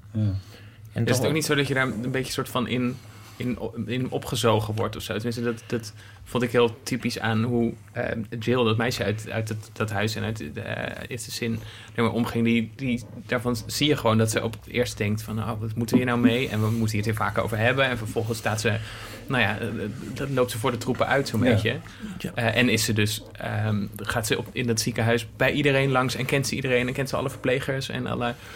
ehm, dat, dat gaat een beetje vanzelf of zo. Of dat- ja, dat- het, ook vanuit het gevoel van solidariteit en verbondenheid. Van, eh, het was toch wel heel erg van, ook vanuit de gay community. Ik kan me ook nog heel veel lesbische vrouwen herinneren... die zich enorm in gingen zetten voor, voor hun homoseksuele broeders met, met HIV en AIDS. Dus het was toch een soort van gezamenlijkheid en ehm, samen op de bres staan... Ja. en ehm, mensen niet laten stikken. Nee. Want er zaten ja, ook gewoon hele nare verhalen bij van mensen die wel door hun familie uitgekort werden. Of waarvan partners niet op begrafenissen mochten komen. Of mensen die in huis uitgezet werden. En eh, ook dat is allemaal gebeurd. Ja. En dat zit ook allemaal in de serie. Ja. Maar er was ook heel veel solidariteit en activisme. En eh, dat, komt, ja, dat heeft deels zijn wortels in de homobeweging. Ja. Voor een groot deel zelfs, denk ik, durf ik wel te beweren. Ja, ja, dat denk ik ook. Ja. Maar het is leuk dat je de, of mooi in ieder geval, dat je de, de, de lesbiennes noemt. Want de, dat herken ik ook uit eh How to Survive a Plague. Daar zitten ook veel vrouwen in die, eh, die meestrijden. Eh, en ook Ja. eh, in eh, The Great Believers, een prachtig boek dat in 2018 is uitgekomen, wat over de situatie in Chicago gaat. Ja, heel mooi. Waar ook een paar, paar vrouwen een heel sterke Ja. rol, in spelen, of ze nou hetero Ja. of, of homo zijn, inderdaad. Ja. Ja, stom toevallig komt mijn echtgenoot uit Chicago. En ik vond, nou, ik vond het boek geweldig. En ik herkende heel veel plekken uit dat boek. Oh ja? Echt, zo, echt geweldig. Ik Ja. kreeg zin om er een keer naartoe te ja, gaan. ik ben heel vaak in, in, Chicago geweest. Ja. ja. maar dat, die, dat, dat, boek, ja, dat boek is ook echt wel een aanrader. Speaking of which trouwens, want misschien is dat wel leuk... want we hadden één eh, berichtje nog op onze voicemail ook gekregen... eh, van Tom die eh, ons in deze setting graag een vraag wilde stellen. Ik heb de serie onlangs gekeken. Ik heb gelachen. Ik heb ontzettend veel gejankt. En ik ben vooral enorm van alle hoofdpersonen en de meest van de bijpersonages gaan houden. Eh, en het was voor mij ook wel een beetje een wake-up call. Ik denk van, goh, ik weet eigenlijk heel weinig van hoe dat in Nederland is gegaan. Dus eigenlijk twee vragen. Hele simpele. ehm, is hoe de ontwikkeling van weet je, de, de epidemie en hoe dat ging in Engeland, zoals we zagen, in die zin vergelijkbaar met hoe het in Nederland ging. En vooral welke films, welke documentaires of welke series zouden jullie aanraden om het meer over de Nederlandse eh, HIV en AIDS geschiedenis te, te weten te komen. Nou, ik ben heel benieuwd. Groetjes. Over hoe het toen was, hebben we je net, Bertus, eh, gehoord. Maar eh, het is waar, want we hebben nog een al een aantal voorbeelden genoemd van andere verhalen. Fictie dan wel documentaire verhalen die over eh, de AIDS-crisis zijn gemaakt. Genoemd, maar veelal toch uit eh, Amerika of uit Groot-Brittannië. Hoe is het in Nederland eh, gedocumenteerd? Of... Ik kijk angstvallig, angstvallig Ja. naar Bert is in de hoop dat hij iets weet. Maar ik, Nou ja, dat is, nou, dat is vrij dun bezaaid. Om, en dat is een understatement, denk ik. Van, is begin dit jaar is er een film. Maar, dit- maar dat, dat gaat over de Groningse HIV-zaak, Feast. Weet je, over Oh, ja, eh, ja, dat, ja, ja. De, de, de periode van 2007, maar ja, dat is eigenlijk dat, weet- gewoon- maar dat is veel later. Ja, maar maar over, dat- de, over de beginperiode... ehm, ik moet heel, nee, ik, ik kan ze niet... Ik ken ze niet. Nee. Nee, nee. Zou Michiel van Erp een keertje achteraan moeten, volgens mij. Ja, ja, absoluut. Ja. ja. Ipe, heb jij er nog associaties bij?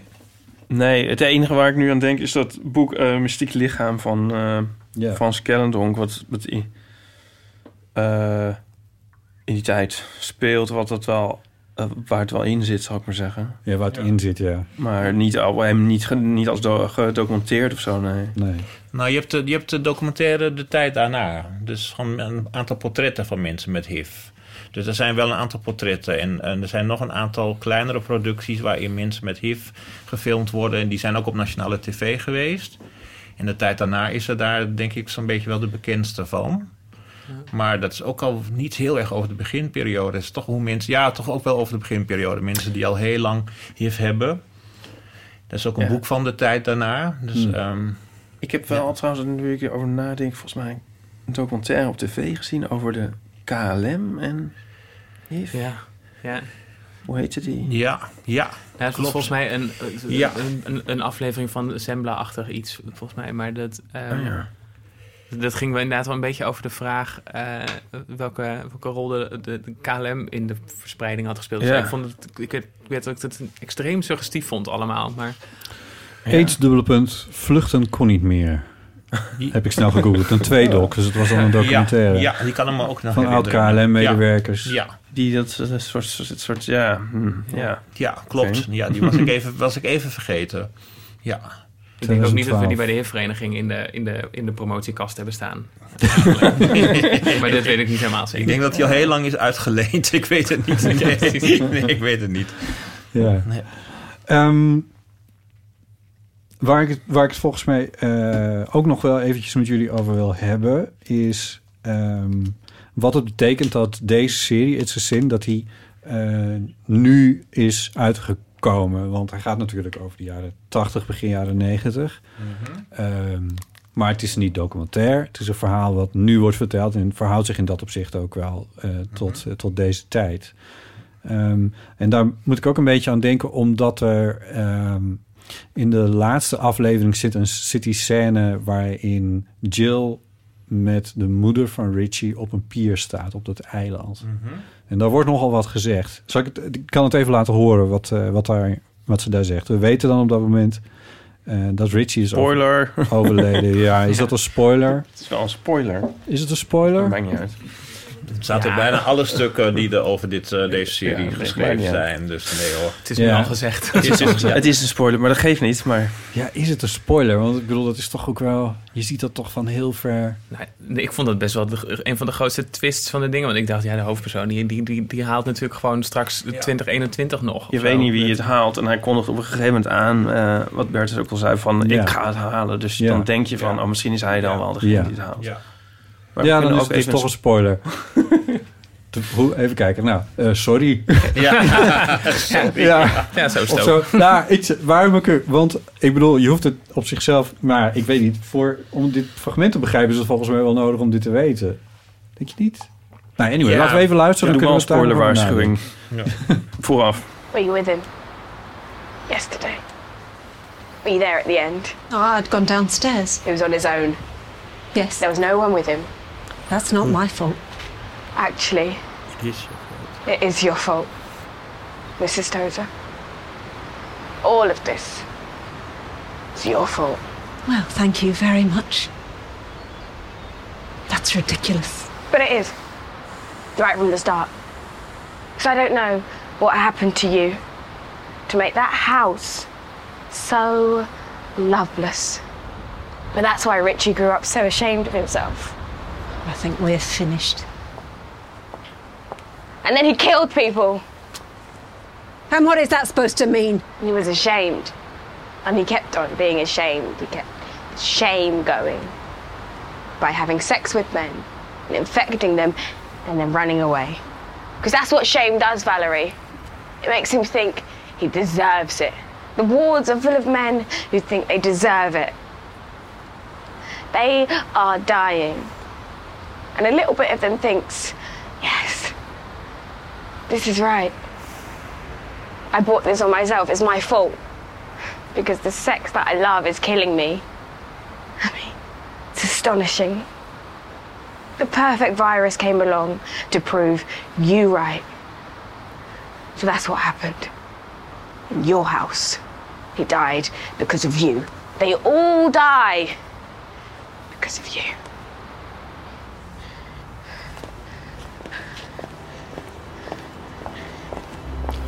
Know. Ik vond dit een heel heftige scène.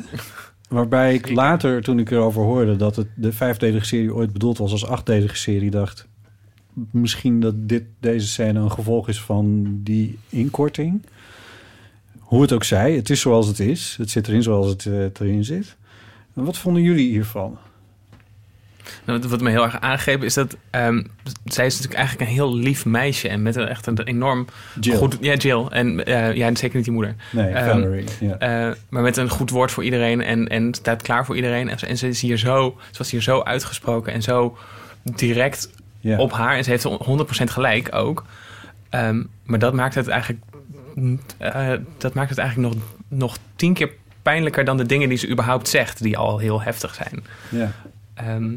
En ik denk, dat, ik denk dat ze gelijk heeft, want eh, het hele idee van schaamte en opgroeien in schaamte en, en hoe je daar dan later nog de effecten van merkt. Ik geloof wel dat dat voor een deel eh, de, de oorzaak is van waarom, het, waarom dingen gaan of gegaan zijn zoals ze gegaan zijn. Ja. Vind er ook, ik vind er ook heel veel in zitten. Van, eh, ik heb er ook lang over na moeten denken. Van, ik denk dat schaamte en niet kunnen en durven zijn wie je bent... en opgroeien in een liefdeloze eh, familie... dat dat bepalend kan zijn van hoe je je ontwikkelt in je leven. Dus het is niet, natuurlijk is het niet alleen de schuld van de moeder... maar er zit heel veel in. En ze zegt het ook in een climax waarin ze erachter komt... dat ze, nou, dat, dat, dat ze heel lang weggehouden is terwijl ze afscheid wil nemen. Ze is weggehouden. Mhm. En, eh, ja, die, en die moeder doet dat ook vanuit frustratie, onmacht. En, ehm, dus in die zin is dat, ja, zit er heel veel in, die, in deze scène. Het, is een niet, het dekt niet helemaal de lading, maar ik snap het heel erg goed. Ik denk dat schaamte en, en, en, en schuldgevoel... en ook eh, te maken heeft met seks en dan ook nog met homoseks... en niet durven zijn wie je bent, niet uit de kast kunnen of durven komen. Want hij, Richie blijft ook nog heel lang in de kast na- naar zijn ouders toe. Echt vreselijk lang. ja. Dus op een gegeven moment, eh, ja, en je wil je uiten, je wil je toch ontwikkelen. Dus het speelt absoluut een rol. Dus ik, ik vond het wel een hele mooie scène. Ja. Maar wat voor beschuldiging is het nou eigenlijk? Is het, want ik bedoel, ja, ze, Jill laat dat op, op de moeder van Richie, een vrouw die net haar zoon is kwijtgeraakt trouwens. Mhm, ja. Maar eh, is, staat die moeder voor de moeder van heterozonen, voor de moeders die een liefdeloos huishouden hebben, of voor alle hetero vrouwen van de wereld? Of waar, waar ze, Nou, ja, hoe moet voor ik al het het kwaad in de wereld. Er staat wel kwaad in de wereld. Ik Ja. weet het niet. Het doet me ook heel erg denken. Wat, vond, wat ik een eigenlijk misschien nog betere scène vond. Is die scène in het ziekenhuis tussen die twee moeders. Van allebei zonen Ja. met, met, met aids. En die ene moeder eh, die de andere moeder. De, de moeder van Richie de les leest. Zo van. Heb je ooit naar je kind gekeken toen hij vijf was. Toen hij acht was. Toen hij elf was. Ja. He is beautifully gay. Mhm. En eh, zet, je- een beetje v- wrijf dat zand uit je ogen. Kijk eens goed. En ehm, ja, ik denk dat het daar wel mee te maken heeft. Van de, ook gewoon niet willen zien. Ook, eh, de- ook gewoon niet willen. Ook, ook gewoon je kind niet willen zien. Zoals die is. En daar niet voor openstaan. En we moeten denken, het was begin jaren tachtig. En dan- dit is dan eh, eind jaren tachtig, begin jaren negentig. In 1991 deze scène speelt. Ja, ja. Dus ehm, ja, ik denk dat dat deels te maken heeft met, met het feit dat ja, mensen gaan hun huis verlaten, vluchten naar, letterlijk naar de grote stad, vluchten hun huis uit en gaan lekker ehm, los en leven. En ik wil helemaal niet schuld allemaal weet je, bij ouders helemaal neerleggen, maar er zit een kern van waarheid in. En ik denk inderdaad dat, eh, dat, eh, dat de maker dit eh, in een hele korte scène probeert te vatten. En, hij, nou, en zij zegt het fantastisch, Jill. Ja, dus ehm, ja, en dat is sorry voor, sorry voor die moeder. Ja, sorry voor die moeder. Maar er zijn ook heel veel liefdevolle moeders. Weet je, en dan te- daar tegenover staat die moeder in het ziekenhuis die wel bij haar kind is vanaf het begin. Ja, ja. Of de moeder van Colin bijvoorbeeld in de rolstoel. En eh, weet je, dat is ook. eh, ja, Ik vrees ook een beetje dat die moeder gewoon Ja. de klappen moest opvangen van alle boosheid waar Jill Ja, dan precies. hele eh, Ja. tien jaar niet mee, niet, niet meer weg kon. Ja. Ja, nou, het- en voor mij gaf het, geeft, of, ja, geeft dat stof om na te denken. Dus, nou, ik herken dat ook uit mijn, uit mijn eigen situatie. Van, eh, weet je, opgroeien uit een, uit, uit toch, een, toch een heel conservatief, streng christelijk milieu. Met strenge opvoeding, harde hand. En ja, er was niet zo heel veel liefde. En dat wil ik helemaal niet mijn ouders de schuld geven. Absoluut niet. Verder van dat. Mijn ouders... mijn vader leeft niet meer, maar mijn moeder... Ja, die is dik in de negentig en eh, het gaat goed met haar. En we hebben, een prima, we hebben een prima band. Maar ja, dat, dat- het speelt wel mee hoe je je ontwikkelt. Ja, dat maakt, maakt, dat, ik denk dat het echt... Nou, voor mij zat er wel veel in. Ja. En, ehm, en ik ben er nog niet helemaal uit wat dat precies helemaal is. Want ik had, ik had, ik had het ook met mijn echtgenoot. We hebben samen gekeken. En we hebben nog lang over die scène nagesproken. En ehm, ik heb ook gezegd... Ja, hier moet ik gewoon wat langer over nadenken. Ik vond het... Nou, Misschien ook omdat, hij, omdat eh, Jill eigenlijk nog een stap verder gaat. Hè? Eh, want eh, zij zegt van... ehm, eh, he killed people. Mhm. En dat heeft te maken met wat Richie eerder tegen zijn moeder heeft gezegd. Mhm. Of zegt hij dat ook tegen zijn vrienden nog? Dat ben ik eigenlijk even een beetje kwijt. Maar van, ik wist dat ik het had. En toch ben ik doorgegaan met het feesten en met de seks. En Ja. op een gegeven moment, ja, hij ligt op dat ziekbed en vraagt zich dan af van hoeveel, hoeveel jongens heb ik gedood? Ja. How many did I kill? Ja. Ja. Ja. Wat vinden jullie daarvan? Want dat is ook iets waar ik echt heel lang over moest nadenken. Ehm, ja, het is deel van de waarheid. Het is een deel van het verhaal. Weet je, er ligt nu wel een beetje heel erg het accent op. En ik snap ook wel dat sommige mensen daar heel veel kritiek op hebben.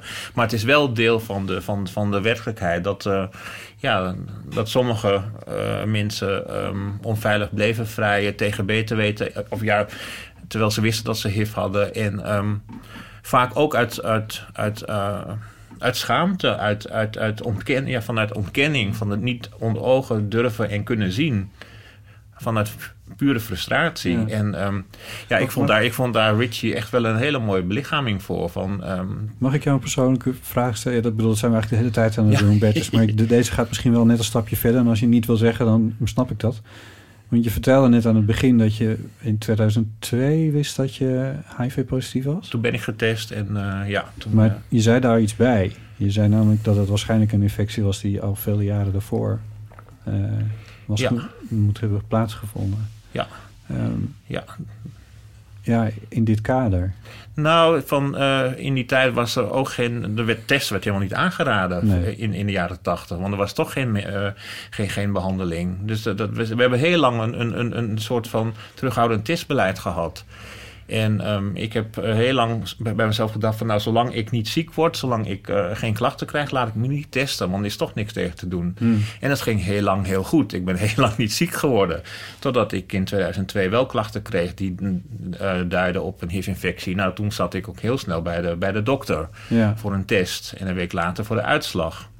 Dus, maar dat was ook wel misschien deels van... Op een gegeven moment werd dan van... Nou, misschien kun je het nu beter wel weten. Maar toen heb ik ook heel lang gedacht van... Nou, ik hoef het nog niet te weten. Van, ehm, ik, Maar dat bedoel ik dus met dat dit een Ja. persoonlijke vraag is. Dat- Ja. Want dat ging ook over de, de mensen waar jij eh, seks mee had. Ja.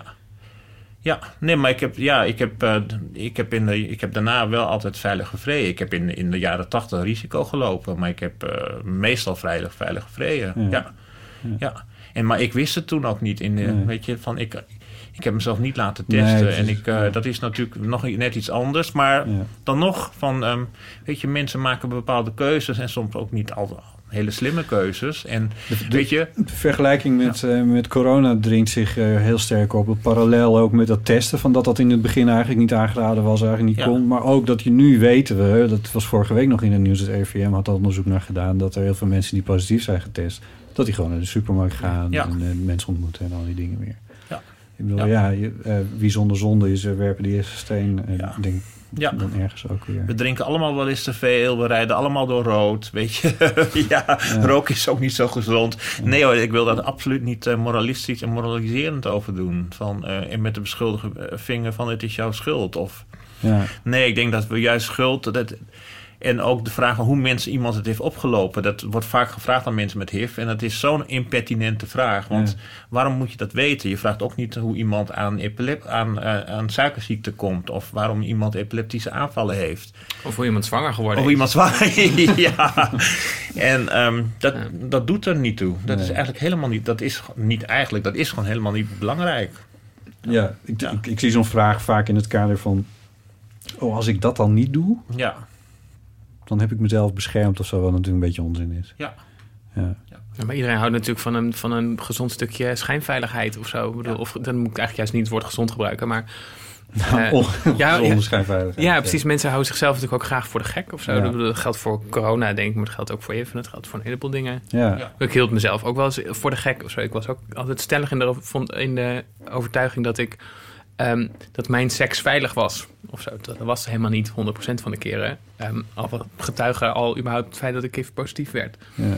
Ehm, maar toch weet ik vrij zeker dat ik in die tijd van mezelf, mezelf in de spiegel kon aankijken en zeggen dat, dat, dat doe- ik ben hartstikke goed bezig. Ja. Een soort cognitieve dissonantie die je ook Ja. ergens nodig hebt om het allemaal aan te kunnen. Ja, en ik neem ook niet van anderen aan dat, dat, eh, ehm, dat- ze wel altijd alles 100% goed doen. Want, want ja, het is ook een beetje wat Bertus zegt. Iedereen, eh, iedereen doet wel eens wat op. Of, bedoel, of je nou dronken bent of niet. Eh, ja, Ja. Je, je, Ja. je doet wel stomme dingen. Ja. Ja. Had jij er nog gedachten over, Ipe, over die scène? Even- die, nou, die, die laatste scène. Ja, ja.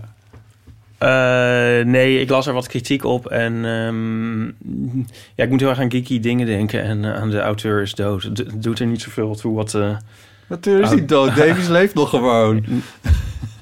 Ja, oh, dat, eh, we- oh, luister je naar geeky dingen. Ik bedoel dat, dat je dus de auteur de bedoeling eigenlijk helemaal niet moet betrekken in... Oh, sorry, eh, ik nam dit echt oh, heel letterlijk. ja, nee, Als ze zeggen dat het auteur dood is, dat de auteur dan ook daadwerkelijk dood. Ze Nee. hebben het steeds over Wittgenstein en dat soort mensen. Die, die leken me redelijk dood. Ja, nee, nee, het gaat. Maar goed, sorry, dat is een uitdrukking. Maar ehm, dus dat doet er verder ook niet toe. Ik vond het een heel indringende scène en ehm, ja, ik zou het niet let. Ik denk niet dat die moeder ho- hoeft per se hoeft te staan voor. Nee, oké. mensen. Ik begrijp Ja. haar woede en frustratie van die van dat meisje op dat moment wel heel erg. Ja, precies. Die Ja. vind je eigenlijk belangrijker voor die scène dan, Ja. dan waar de moeder dan precies voor staat. Ja. Ja, maar ik vond het zeker een mooie of, of een mooie. Ik vond het, het is een heel indringende scène. Ja, die hele laatste aflevering die ehm, hakt er wel een beetje in, zeg maar. Het is wel heel eh interessant. Drama op drama op drama. Het is wel heel erg. eh, ik, moest, ik, kan- ik kan wel eerlijk zeggen, ik moest echt heel hard om huilen na afloop daarvan. Ik vond het echt zo... eh, het kwam zo binnen. Ja. Ja. Ik moet vaak harder huilen als er iets, iets moois en liefs gebeurt. Dus ik vond dus die... Ik vond, ik vond in die zin die scène tussen die moeders in, die, in dat ziekenhuis ook... eh, Mm. eigenlijk nog weer ontroerender. ja. Snap ik, ja. Ja. Ja, had ik ook wel een beetje. Ja. Ja. Ja. Ja. Hele korte scène, maar briljant. Ja, heel, heel bijzonder. Ja. Ja, en ook precies hoe, hoe, hoe twee archetype moeders of zo. Ik bedoel, de een zo'n moeder die dat vanaf, vanaf kinds af aan doorheeft en prima vindt. En, en misschien wel stimuleert of in ieder geval alle ruimte aanbiedt. En een moeder die dat misschien wel ergens in de achterhoofd ook wel heeft gedacht. Van, oh, mijn zoon kon wel eens gay zijn. Eh, en daar gewoon een heleboel eh, van alles heeft gedaan om dat te bedekken. Eh, dat, dat doet natuurlijk ook wel iets met een kindje. Ja. Ja, ik heb nog wel een vraagje voor Sander. Een vraagje. Ehm weet je, je hebt net gezegd eh, eh, wanneer jij gediagnosticeerd bent. Eh, Twaalf ik weet niet meer. twaalf jaar precies. geleden. Twaalf jaar geleden, 2008. Ja, ik- kun je daar iets over vertellen hoe dat zeg maar is nu om daarmee te leven en hoe, de, hoe je omgeving en de maatschappij nu reageert? Ehm, eh, eh, nu als in huidige tijd nu, of Ja. toen, toen ik het net wist. Nou ja, of misschien het verschil. Ik weet niet of dat heel erg veranderd is in die Nou, 12 jaar. Gek genoeg is het- ook in die twaalf jaar is er wel weer veel Ja. veranderd of zo. Dat, ehm, ik ben er nu relatief open over. Niet per se 100%, want ook niet iedereen hoeft van- altijd van alles te weten of zo. Maar ehm, dus eigenlijk mijn hele vriendenkring en het grootste deel van mijn familie weet het wel. Ja. En ook wel collega's. Dat, dat, die grens ben ik dan inmiddels ook wel over. Maar ook weer niet allemaal. Nou goed. Ehm, en dat was twaalf jaar geleden heel anders. Want ik had in het begin nog het idee van... nou ja, als ik het nou aan eh, jou en aan jou vertel... dan weet ik dat het er twee zijn. En dan is dat, kunnen we het daarbij houden. Ehm, terwijl op een gegeven moment kwam mijn moeder met... ja, ik heb het toch aan mijn beste vriendin verteld. Ik moet er ook ergens mee naartoe. Nou, was ik al een beetje zo... oké, dan zijn we nu op drie. nou ja, en dat is natuurlijk een soort olievlek... die niet, in de niet te bedwingen is. Dus ehm, ik heb op een gegeven moment me ook wel een soort van voorgenomen of besloten van nou, het, is, het is maar wat het is en wie het weet, die weet het en prima. Ehm het is niet echt een antwoord op je vraag. Hè? Nou, nou, het begin van de antwoord. Ga door. Ga door. Ehm, Nee, ja, het, weet je, nu speelt het eigenlijk dus ook niet zo'n hele grote rol meer of zo. Dat ik, ehm, was er, toen ik het net wist, was ik er echt compleet van, van het padje af. Dat heeft echt wel een half jaar of zo geduurd. Dat ik als, als een soort zombie door het leven ging. En eigenlijk, ik kan me ook niet meer herinneren wat, wat ik toen heb gedaan of zo. Ik bedoel, ik, ehm, ik ben opgestaan en ben weer naar bed gegaan. Maar wat, wat er verder al die dagen gebeurde, echt geen flauw idee. Ehm, en dan op een gegeven moment gaat, wordt, dat, wordt dat beter en leer je ook voor jezelf dat van, nou, dit is dan de, nu de, de stand of zo, of hier moet ik het nu mee doen. En dat, ehm, ja, dat is een beetje een beetje tuttig ding om te zeggen, maar daarover praten eh, helpt ook bij accepteren van, hoe, de- van dat Ja. dat zo is. Dus ehm super veel met vrienden over gesproken. Op een gegeven moment dus ook met mensen van de HIV-vereniging, ehm, het servicepunt, telefoonlijn waar je naartoe kan bellen met vragen, maar ook om gewoon je hart te luchten en, en, en nou ja, ehm, eh, gewoon een luisterend oor te hebben. Zo, dat, dat deed ik wel. En dat, eh, dat ergens, ergens ga je dan ook wel weer de zon zien schijnen of zo. Nou, en dat is ongeveer waar ik nu zit. En voor nu eh, speelt het eigenlijk helemaal niet zo'n hele grote rol in mijn leven. Behalve dat als ik dus bijvoorbeeld een serie zie of iets waar HIV in voorkomt, dat ik wel, dan gaan wel, dan staat mijn blik wel aan of zo. Dan, Ja. Ehm, want dat is, dat is van mij of zo. Dat, dat, daar, moet, daar moet ik iets mee. Ja. Zo voelt dat een beetje. Ja. En wat ik wel... ehm eh, dan gaat ook nog een beetje terug, gewoon wel weer op de serie. Nou, goed. Ehm, ik zie een heel groot verschil in die tijd van toen. En dus ook waar dat verhaal over gaat. En dat doet me heel veel, want er zitten wat overeenkomsten in. Maar er zit ook een heel groot verschil in. Ehm, want ik ken eigenlijk alleen maar HIV als iets wat eh, behandelbaar is. Waar je niet eh, dood aan gaat. Ik heb niemand in mijn omgeving dood zien gaan. Dus ook geen vrienden of iets. Ehm, het hele gevoel van... ehm, eh, ik, kan, ik kan ervoor zorgen dat het bij mij blijft en dat ik het niet overdraag aan iemand. Dat is ook iets wat, wat heel erg bij eh HIV hoort, maar wat niet per se bij AIDS hoort, want daar, dat heb je niet in, onder controle. Daar, daar, daar is, zijn geen mogelijkheden voor. Ehm, dus het zijn wel twee.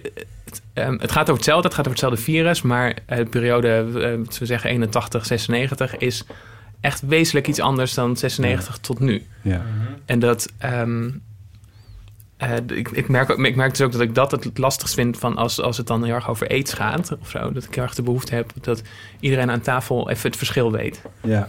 Of zo, dat is- Nou, maar dat is toch helemaal geen gekke gedachte, want die twee dingen worden nog voortdurend door elkaar gehaald. Klopt, klopt, Laatst maar er zit ook- nog in een NOS-berichtje over het een of het ander. Ik weet even niet eens meer wat. Er stond laatst nog AIDS- AIDS-virus op- op- op AIDS- teletext dat volgens soort mij, dingen, Ja, ja. ja. Ja, Ja. ook in Jongens, een jongens. Ja. Ja. Ja. Nee, precies. Ik, vind, ik, heb, ik heb ook wel altijd een soort, soort eh, een beetje, beetje scholende behoefte of zo. Omdat iedereen wel weer even weet Ja. waar, het- waar we het over hebben. Dat- Nee, en dan zie je dat we van heel ver gekomen zijn. Weet je, we worden nu even oud eh, als mensen zonder, zonder HIV. Met goede medicatie. NSN, weet je, een niet meetbaar is niet overdraagbaar. Dus als je het virus niet te meten is, kan je het niet overdragen. Punt. Dat is echt geweldig nieuws. En eh, nu de ontwikkeling op gebied naar, naar richting HIV-genezing... worden ook stapjes en stappen gezet. En op een gegeven moment gaan we nog meemaken. En ik ben ervan overtuigd dat ik het ook nog mee ga maken. Dus dat we, dat we kunnen genezen van, van, van Ja. HIV. Dus en dat, en dat, ja, dus nou, dat, ja, dus we zijn van heel ver gekomen. En ehm, ik denk dat het goed is, want er leven nog, toch nog veel te vaak nog stereotype, verouderde beelden over, over mensen met HIV. Van, ehm, weet je, dat die er allemaal heel slecht uitzien en, en een, een miserabel leven hebben. En eh, dat is over het algemeen niet meer zo. Nee. Van, eh, mensen hebben gewoon een heel prettig, ehm, gewoon leven werken, gaan uit, eh, beginnen relaties, verbreken relaties, krijgen kinderen. Vrouwen kunnen kinderen zonder HIV krijgen.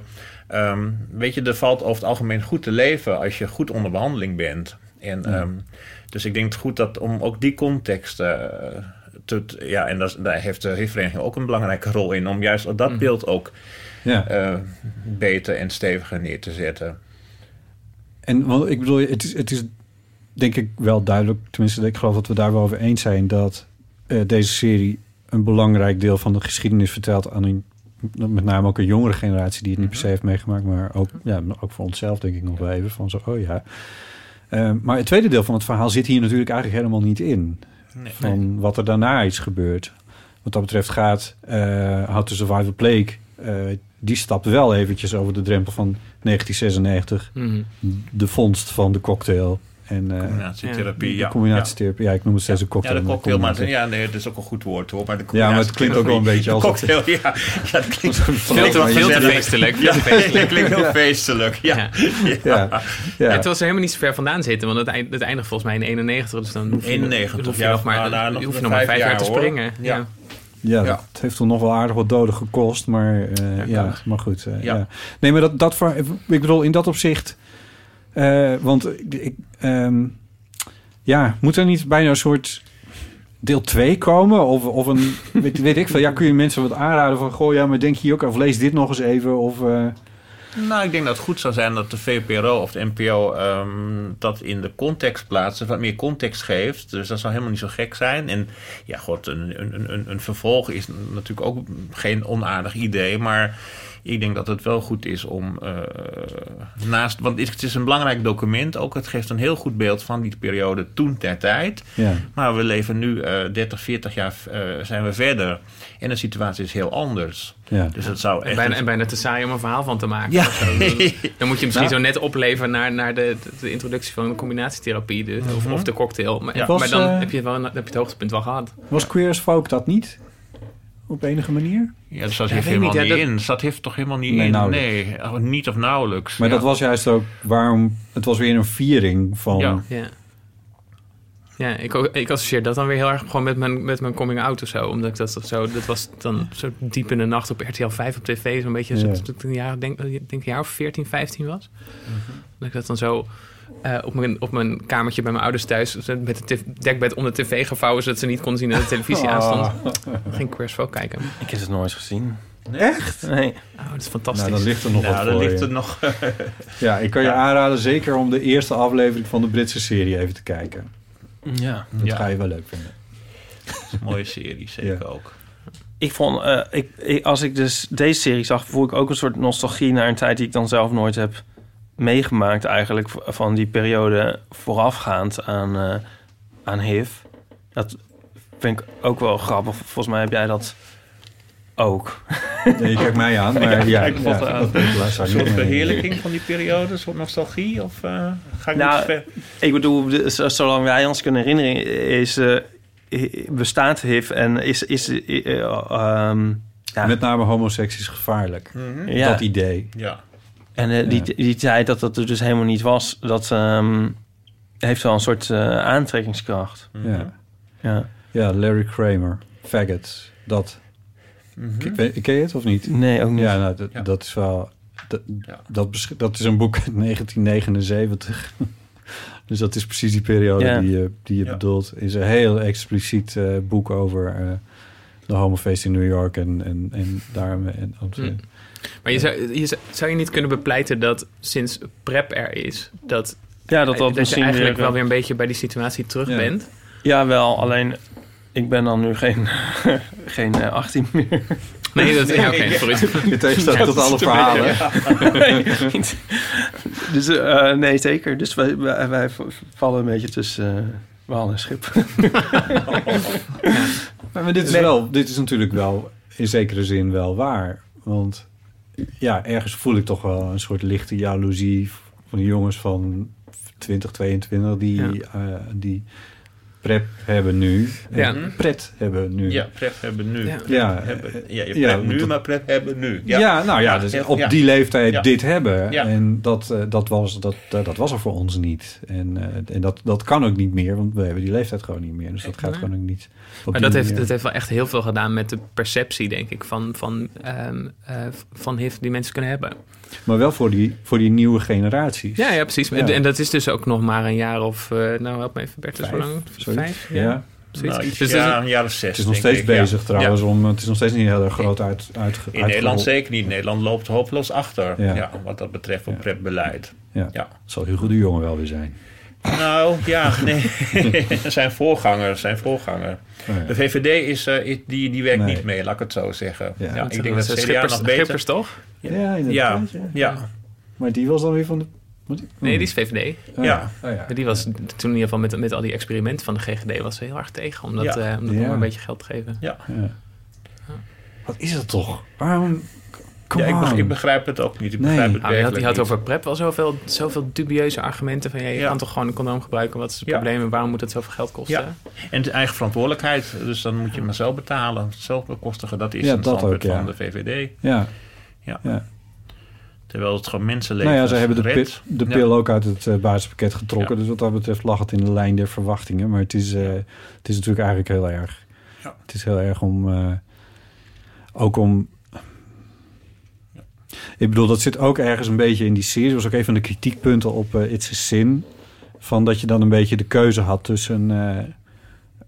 tussen, tussen of, of, of HIV eh, of geen seks. Mhm. Dat waren dan de twee opties. Terwijl dat slaat natuurlijk nergens op. Eh, eh, in die tijd... Jij vertelde het, Bertus, net ook van... dat was in die tijd ook wel een Ja, klein niet beetje. kontneuken. Echt, dat was echt de, de boodschap. Ja. Ja. En als je het echt niet kunt laten, dan moet je een, een extra stevig condoom gebruiken met heel veel glijmiddel op waterbasis. Ik kan die zin nog zo eruit rollen. Ja, ja, die, is er, die is er gewoon ingeramd. Ja, die is er ingeramd. God, ja. 57. Ja. En ehm, ja, dat, dat, dat was een, een overheidscampagne of een ontmoediging of een, eh, een anale seks met ontmoet, ontmoedigd. Ja, want een eh, vriend van mij die eh, memoreerde ook een, een televisiespotje... wat er in dat kader was van een bijtje... Oh, dat dat van bijtje. bloemetje naar bloemetje vloog... waarbij elk bloemetje daarna verdorde. Dat is de allereerste officiële eh HIV-AIDS-campagne door de overheid bekostigd. Uit 87, als ik me goed herinner. Je weet het Ja, nog. ja, ja. Heel tuttig. Echt een bloemetje. Of een bijtje wat inderdaad naar een bloemetje. En ehm, ja, stop AIDS met hele grote letters. Ja. Eh, nou, dat zit er Maar, ook... maar Stop AIDS was dus, werd dan dus wel... hè, de bloemetjes en de bijtjes werd gelijkgesteld met geen seks. nee, geen seks. Ja. Ja. Ja. ja. ja. En later kreeg ik campagnes van eh, bekende Nederlanders die de condooms gebruiken. Of Sonja gebruikt ze. Of eh, Marco, Marco gebruikt ze. Of die gebruikt ze. Weet je, dan hebben we ietsje, ietsje vrolijke campagnes. Maar de eerste campagnes waren gewoon heel negatief en somber. En die zitten ook in de serie. Zo van, eh, it's killing. Ja, daar zit ook een, in een van de afleveringen- grafsteen, ja. Met, Ja. de graf, met de grafsteen inderdaad. John Van, Hurt.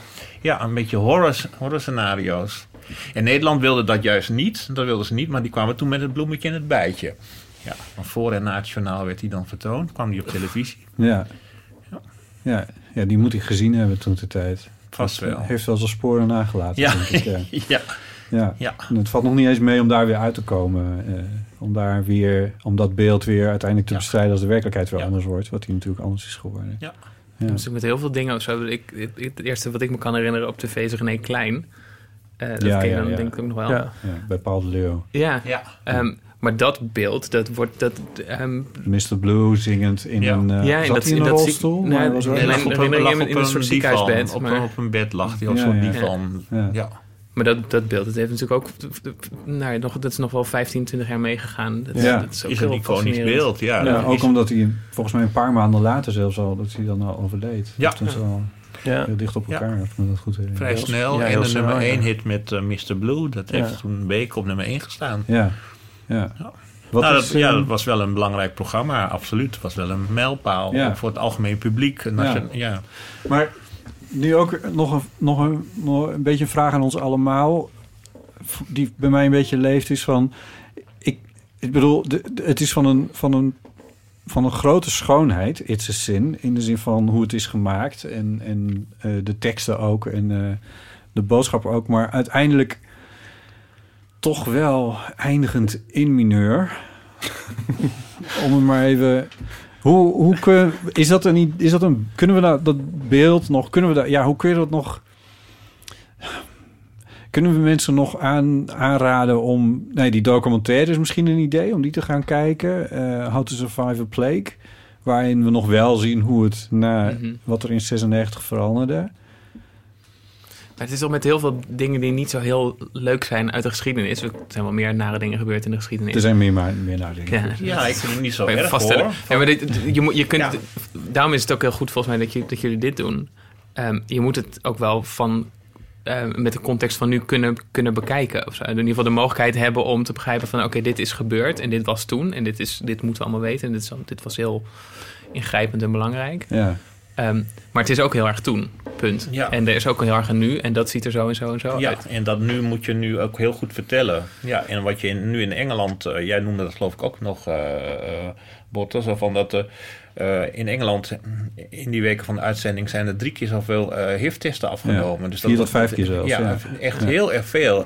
Ik ben benieuwd of je in Nederland ook zo'n zo'n reactie krijgt. Ik Nou, het ging daar ge- gepaard met, met ook de. HIV-test, met de campagne, met de HIV-testing week. Ja, dat klopt. Dat ging ook gepaard, maar dat het heel veel losmaakt. En nog een ander positief effect is Moeten dat jullie het- dat niet doen als vereniging Om hier een soort campagne omheen... eh, Nee, dat is het AIDS-fonds. En eh, die, die, die doen campagne om het je te laten testen. Daar hebben wij helaas ja, geen geld ja, voor. Ja, daar hebben wij geen geld voor.